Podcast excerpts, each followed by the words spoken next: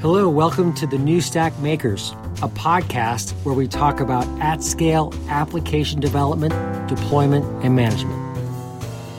The Mirantis mission is to help ship code faster. Mirantis offers enterprises unprecedented speed to ship code faster across public and private clouds by reducing cloud complexity with real choice, simplicity, and security. Mirantis and the new stack are under common control. Why don't we just get started right away? I'd like to introduce the panelists first, and we'll get into the topic of discussion, which is focusing on the cloud native data center as the future of modern infrastructure. One of the developments that we've seen, especially I think over the past 18 months, is how the data center is changing and how it's going to affect so much as we start to think about edge architectures or augmented reality or anything you can think of. And really, what we have seen over the past 10, 15 years is the work done by companies like Twitter, who built open source architectures inside of their operations and then started to use cloud services to extend themselves. So, Twitter, for instance, you know, a few years ago talked about how they were using Google Cold Storage and using Google Cloud for their Hadoop deployments. And so that really points to where we always see that those scale out companies lead the way.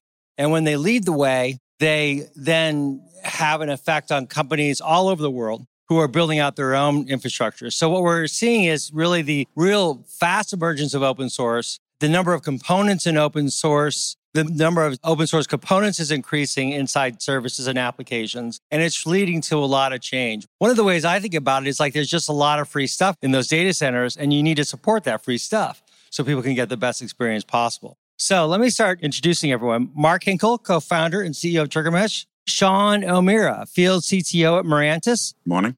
Jeremy Tanner, developer relations at Equinix. Good morning. Hi, Jeremy and Sophia Vargas, research analyst, open source program offices at Google. Good morning. Great to have you here. I'm going to ask everyone a few questions before we get started. One of the things I'm really curious about is what's different in the data center now compared to five years ago in the days before the pandemic started? And since the pandemic started, what has been some of the changes you've seen and where do you see kind of things going? So I'd love to start off with Shaun. Great. So I think the biggest impact the pandemic has made to the way we look at the data center has been pre pandemic, everyone was starting to move to the public cloud. Everyone was thinking that the public cloud is the way forward. Most companies had some sort of public cloud strategy.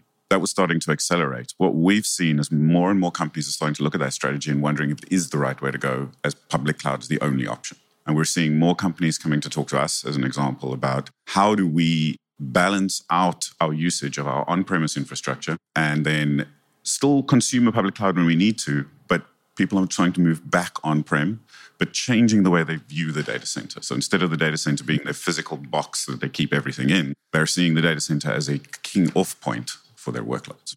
So, does this make sense to you, or do you have a different perspective on it. It does make sense to me and color my background here with I covered the data center market for a long time, but then the last few years have been moving into more of an internal operational role around open source, a little bit more removed from the data center. But I think this period we're kind of obsessed with technology and the progression of it. And in the last year, we're now thinking more about how we work together as people. Uh, I was just sort of thinking that on stage at KubeCon. I've been going to KubeCon since 2014. And I remember the first time I went, it was all about automation and abstraction and better utilizing infrastructure through composable tools and ways that you can assemble what you need. And none of those themes have really gone away. We've just seen it sort of increase with various different types of distributed architectures and sort of seeing that continued progression. But so many of the keynotes were realizing or recognizing the importance of working together and facilitating collaborative relationships in ways that I don't want to say that we lost sight of it, but being apart from each other kind of started to tear on some of those elements and really kind of brought back the importance of people in the system, people as part of the system. So maybe not exactly the tech view, but one of the things that I think has caused us to reevaluate how we work together as we build new tech. Jeremy, I'm curious, you know, from the Equinix point of view, I know that Packet was acquired by Equinix and they were really focusing on open source projects. How is the Equinix focus on open source projects evolving? And how is that affecting kind of its views of the data center? Over the last five years, there's been huge growth in number of data centers. And so I think going from about 110 to more than 230 data centers for us. And in addition to building and acquiring new data centers, acquiring companies like Packet, which is now Equinix Metal, goes right into that automation theme of before where things were bringing up infrastructure with tickets or emails or people touching the machines. Packet was adding an API to that bare metal so you could get it networked, get a operating system onto the machine. That's actually in the t-shirt today. The Tinkerbell project came from Packet and Equinix Metal. Was donated to the CNCF last year and is a solid way to uh, get an operating system onto your bare metal. And so more and more trying to let folks use the projects that we develop under the care of the CNCF heavily dedicated to open source have done a million dollar contribution to the Cloud Native Infrastructure Lab. So for CNCF projects or just open source developers, they're able to see how their projects run on bare metal, whether that be uh, ARM or x86 or whatever new is coming. Mark, so how has it changed for you? You were talking the other day about things you're seeing in 2006, 2007, and the ecosystem now is so much bigger now. Does that serve as a factor in how data centers are evolving? Yeah, it really must. And I'm more curious how and like how that affects your approach. Yeah, I think a lot of times we used to say we build data centers. Now we integrate infrastructure. So we have Kubernetes running on bare metal at Equinix. We have cloud services from Google. We've got OpenStack cloud from the legacy years. We have more infrastructure than ever before. And we're a much more API driven infrastructure than we were 25 years ago when I started this and saw a lot more servers. Now we look at interfaces, and that makes it interesting because we're integrating and composing infrastructure, not building it in the same way. Anyone want to follow up on that thought? I'll follow up on that thought, but I'd like to touch on what Sophia mentioned. When we start talking about these technologies that we're working with today and this whole world that we're bringing this mesh of different things together, and Mark and I were talking earlier about what TriggerMesh is doing. Ultimately, all of this technology is about enabling people to create value for their businesses. We want to remove the barriers anytime we're looking at technology. The way that the ecosystem has expanded so enormously is that it's starting to get more and more complicated. And complications create challenges for people. And when things are too complicated, people tend to diverge off and try to do other things. And I think us as an open source industry, companies supporting open source, we need to find ways to make that technology more accessible to the average developer, developers who need to create value for a business who are not out building the technology that they run business value on top of. And I think that's where it really starts to get interesting work around integrations, work about, I hate to use the term, but democratizing the data center. Make everything more accessible without trying to force people into a single box. I would love to see if there's some questions out there. Do we have any questions that we'd like to start with about open source and how you think about open source and questions you about have about data center really as a service or how you think about infrastructure and your views on open source as how they integrate? Do we have a question? Yeah, why are organizations reconsidering, I guess, more of a hybrid approach? Is it a cost thing? And also, Seems like you need a pretty considerable skill set. Set up a internal cloud or a cloud on a bare metal service. What should organizations think about when considering such a hybrid approach? Lots of questions there. Go for it. I was going to say, isn't it always about cost? I feel like I started my career building models for understanding data center economics, especially early on in the cloud transition. I went from talking about giant refrigerated buildings to, okay, how much does it actually cost to assemble these components, put all the infrastructure in it, and then how do I compare that cost model to a completely different kind of cost model? And that was a lot of the early cloud adoption was just understanding the change in economics. So there was always a cost element to paying for millions of dollars of infrastructure, whether or not you're dealing with the physical space or not.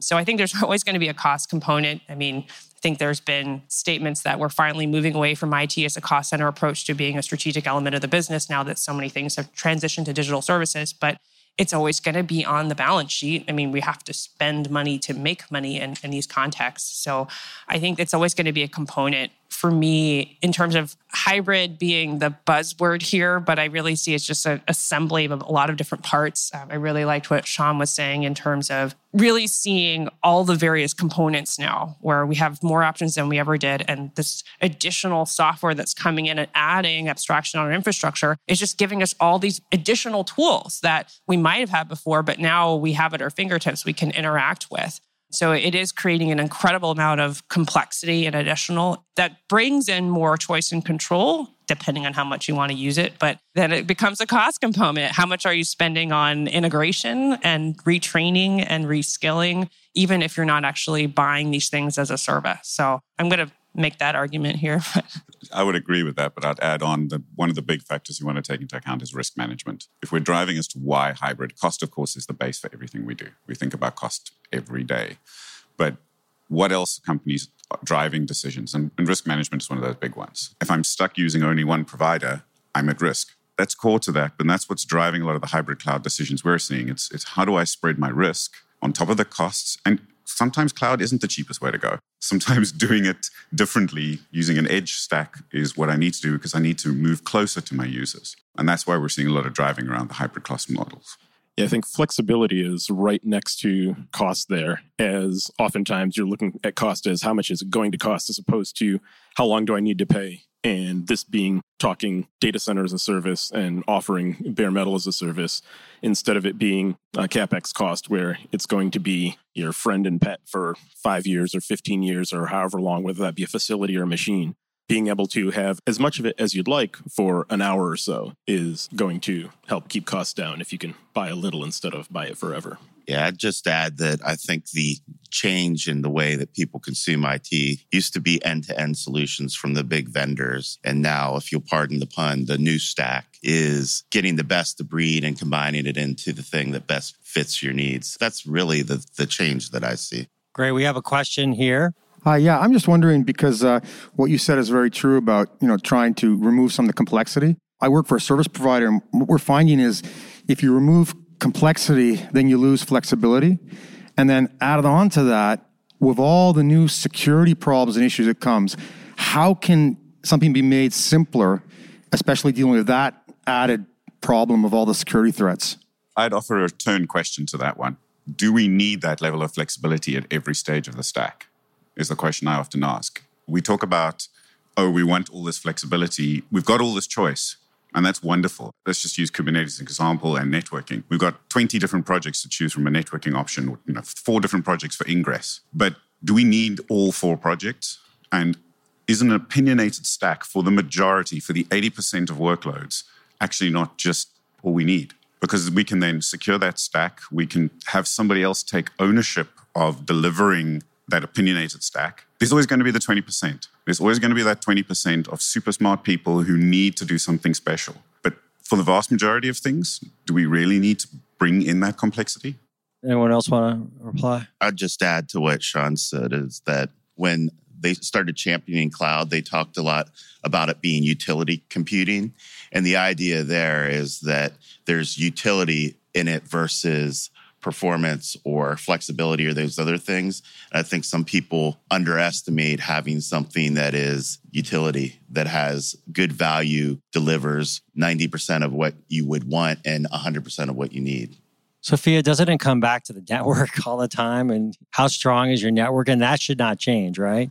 What are the things that should not change in a data center that are always consistent, that are just required, that you would want to be opinionated about? I wasn't necessarily thinking about it in terms of change, but terms of change in what we're able to have access to. So, this idea that now that we have so many choices, we're essentially have access to all of the, the bleeding edge of ideas of new tooling. And part of this sort of discussion of choosing an opinionated stack or choosing something that you know is a vetted solution that ties these things together is something that you can trust someone else to support for you versus again, the flexibility versus the vetted approach argument. But I think the real difference here is that we have access to it. Where when things were all dependent on proprietary tooling and the release cycle of those tools, then we got the latest and greatest when they became released as a product that we could buy and then trust versus, hey, we're all trying new things. Here are the ideas that we have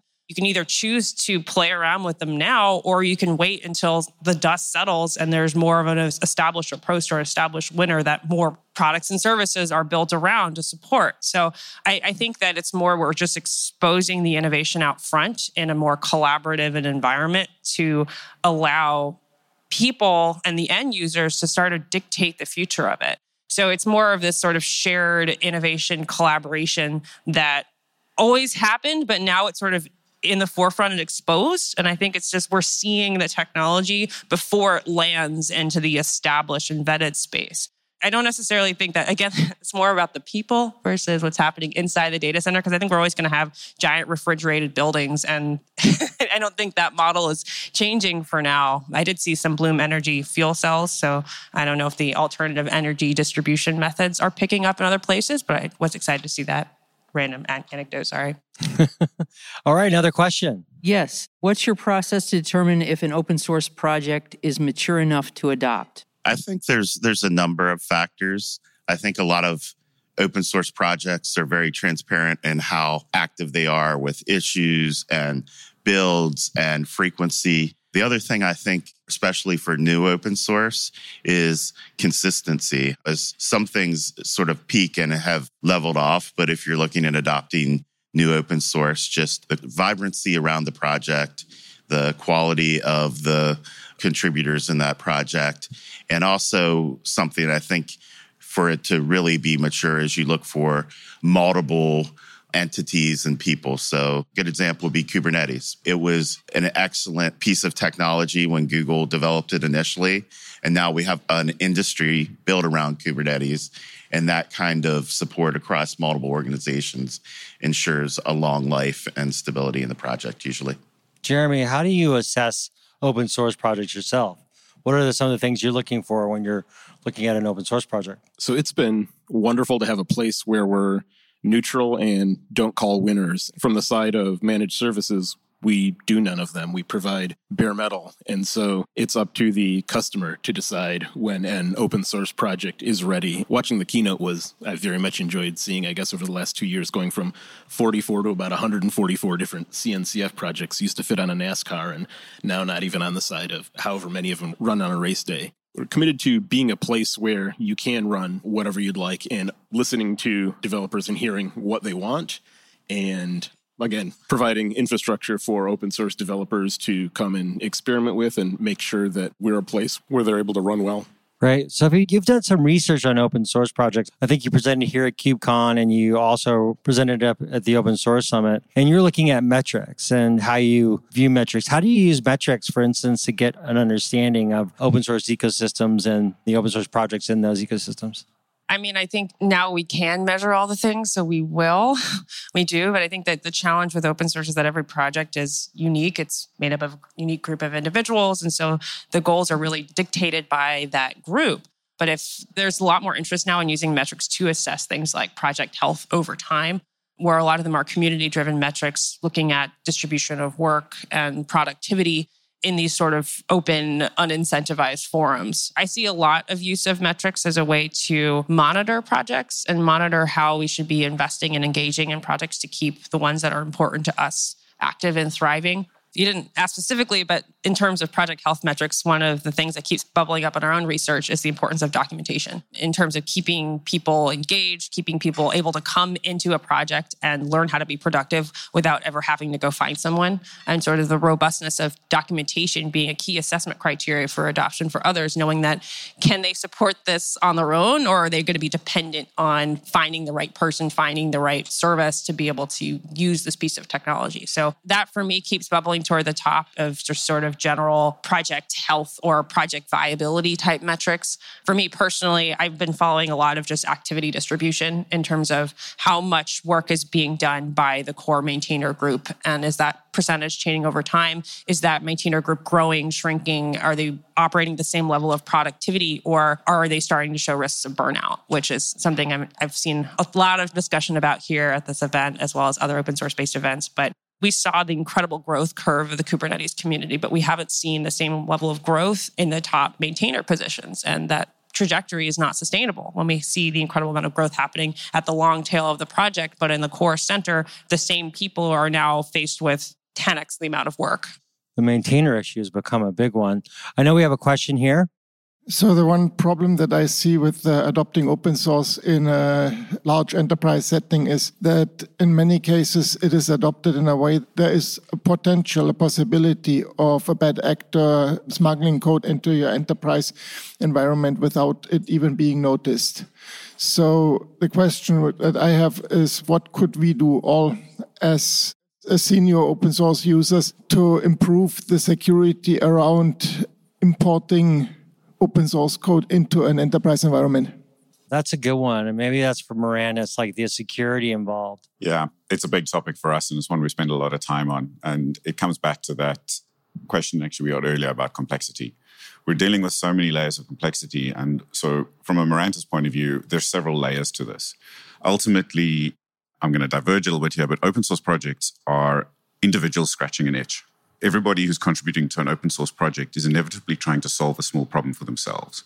Those of us who are consuming those open source projects, though, have business problems we want to solve and larger and typically more complex problems. And so to deal with the whole security challenge of how do we vet code, how do we deal with code, often means that we need to buy that as an enterprise through a vendor who can put all those security processes in place, who can do code audits, who can validate the code you're taking rather from some arbitrary upstream repository, that you're getting your code from a trusted source, somebody you know is both putting that code through the necessary gates to validate that we aren't any bad actors in it, as well as testing it thoroughly. And so companies like Mirantis, all of the great open source companies, that's part of the promise that we're making when we are billing you for this software. Open source is not free somebody has to create that code. Somebody's got to validate that code. And that's one of the ways we're dealing with that whole security chain is by making sure that we're able to test and validate everything that we then can provide to our customers as a guarantee.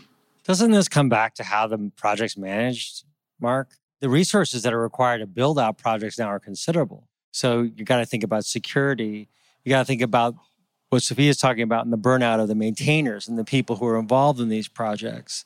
How do you balance security in that and is this kind of why we're seeing this in, new interest in these tools and these technologies? In general, we take a lot of these things for granted until something breaks. And I think a good example would be like OpenSSL, which was a crisis and sort of open source a few years ago. The maintainers built the security library that virtually all of our financial transactions went over. And it was a guy delivering pizza and another fellow working on their own volition. And people just take it for granted until something breaks. And unfortunately, I don't have a good answer for what we do proactively, other than we rely on a system of vendors and trade organizations like the CNCF and others to help protect and uh, maintain the commons and get the resources to those open source volunteers to make sure it continues to be a viable way to deliver technology. I'd love to get Jeremy and Sophia's thoughts on this because I know both of you have your own perspectives. Jeremy? I was probably going to go in the direction of all software is bad. It's not just open source software, but sunlight is probably the best disinfectant. And so, yeah. if you're the only one running something, or if you're running something proprietary, that has security issues too. And so, using projects that have reached wider adoption, oftentimes you won't have to be the one that finds it. And if there is wider adoption, the fix is probably out there. But I've seen the community start to focus much more on security, like the software supply chain, I think special interest group and the supply chain security groups, I think are both meeting here and then walking the expo floor, see many companies dedicated to security. So I think it's certainly not a solved problem, but something that a lot of folks are thinking about. I think this is an area where a collective approach is going to be more efficient than an individual approach, to your point. Like if it's just one company's problem versus every company's problem, the hope is that someone will see it and we can work together to get it addressed faster or fixed faster. And I'm just was thinking uh, as we are talking about data centers and all of the precautions that physical data centers took to secure physical infrastructure. I remember going on all the tours where you'd have like literally seven various levels of security from the ram proof fence to the man traps to the trackers and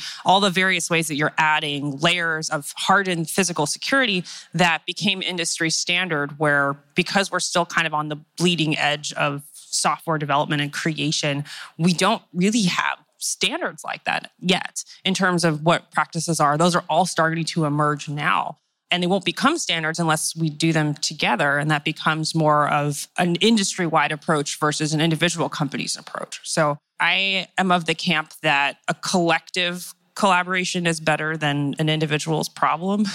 So even though I, I, I, kind of agree you can't really trust anything, the hope is that we can fix it faster as a community versus as an individual. I love that concept of sunlight is the best disinfectant.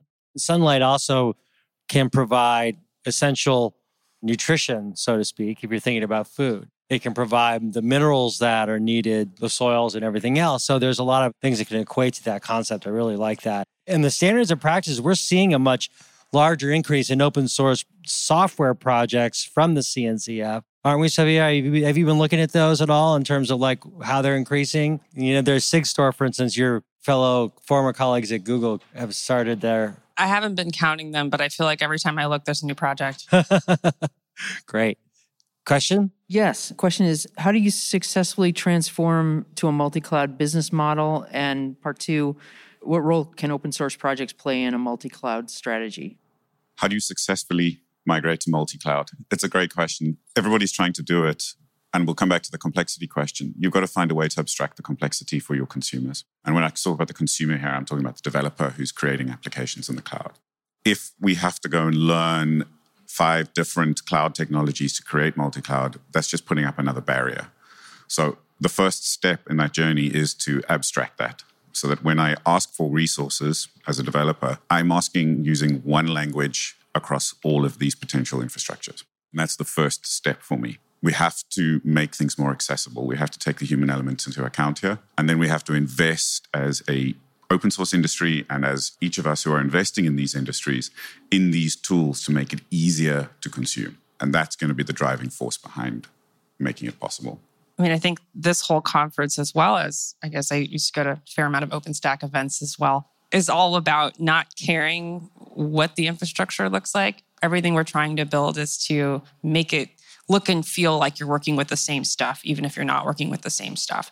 So the focus has been on that commonality through abstraction for basically since virtualization. So I, I, see the continued focus of that, and we're, we're getting better at it. I went to a number of talks this week that I think one of them was titled like "Do we care whose CPU this is?" or something like that, where we're working on tools to be able to remove the complexity of what, working with multiple things. And I think the hope for a lot of us is that open source provides some of that commonality, not just from the enabling you to not think about what kind of hardware you're using, but because you can choose a couple of things that can remain consistent, whether or not you're talking about language or orchestration tools.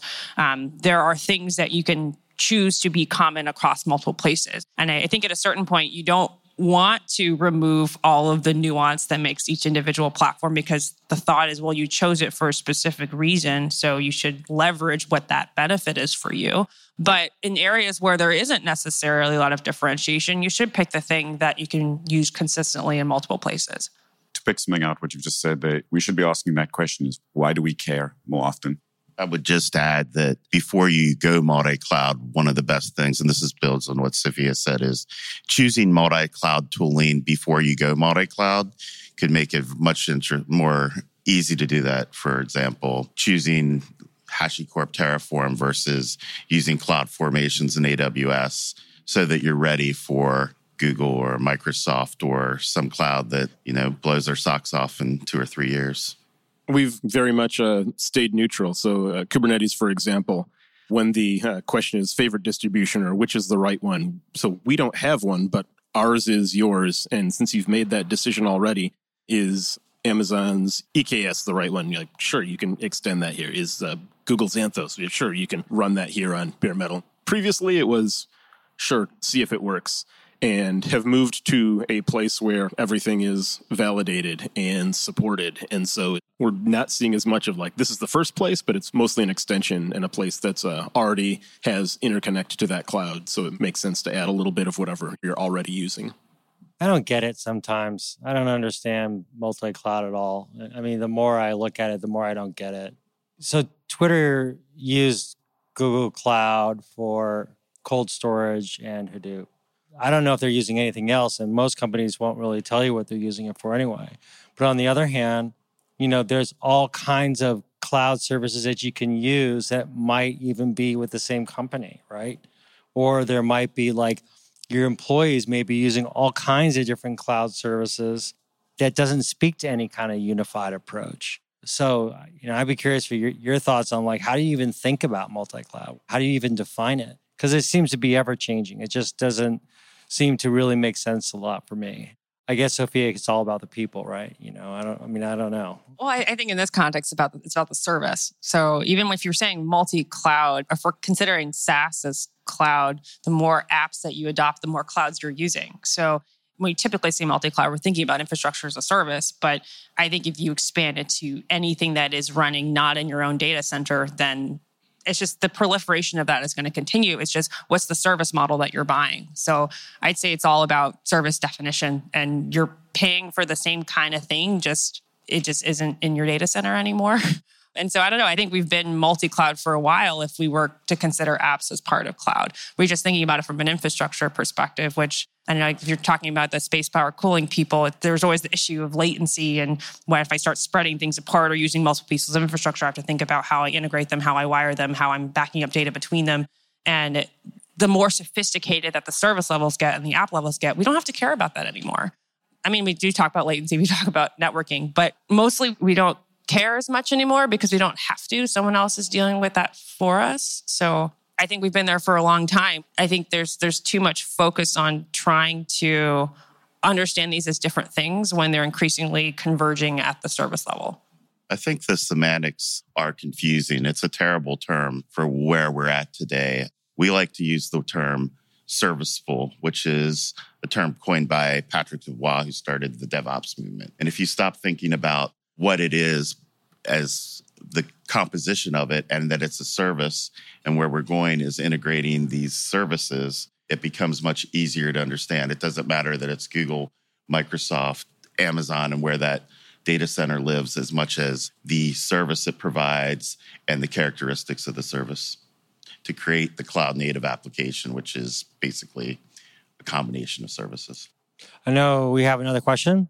Good morning. I was just thinking about open source strategy at Google as I was reading that. And I was curious, Sophia, in your analysis of the hyperscale cloud providers, do they have different differentiated perspectives on how to both consume open source internally and expose whatever support community tooling for open source externally? So are they competing? Are they unified around a strategy to help clients? Like, what is the landscape of consumption of open source, both inside the hyperscale providers and then outside? And is it different, if that makes sense? I mean, I think it's increasingly blended. I don't think we're the only provider that uses an incredible amount of open source as part of just the infrastructure landscape. I think we all do. How many folks in the room use Linux?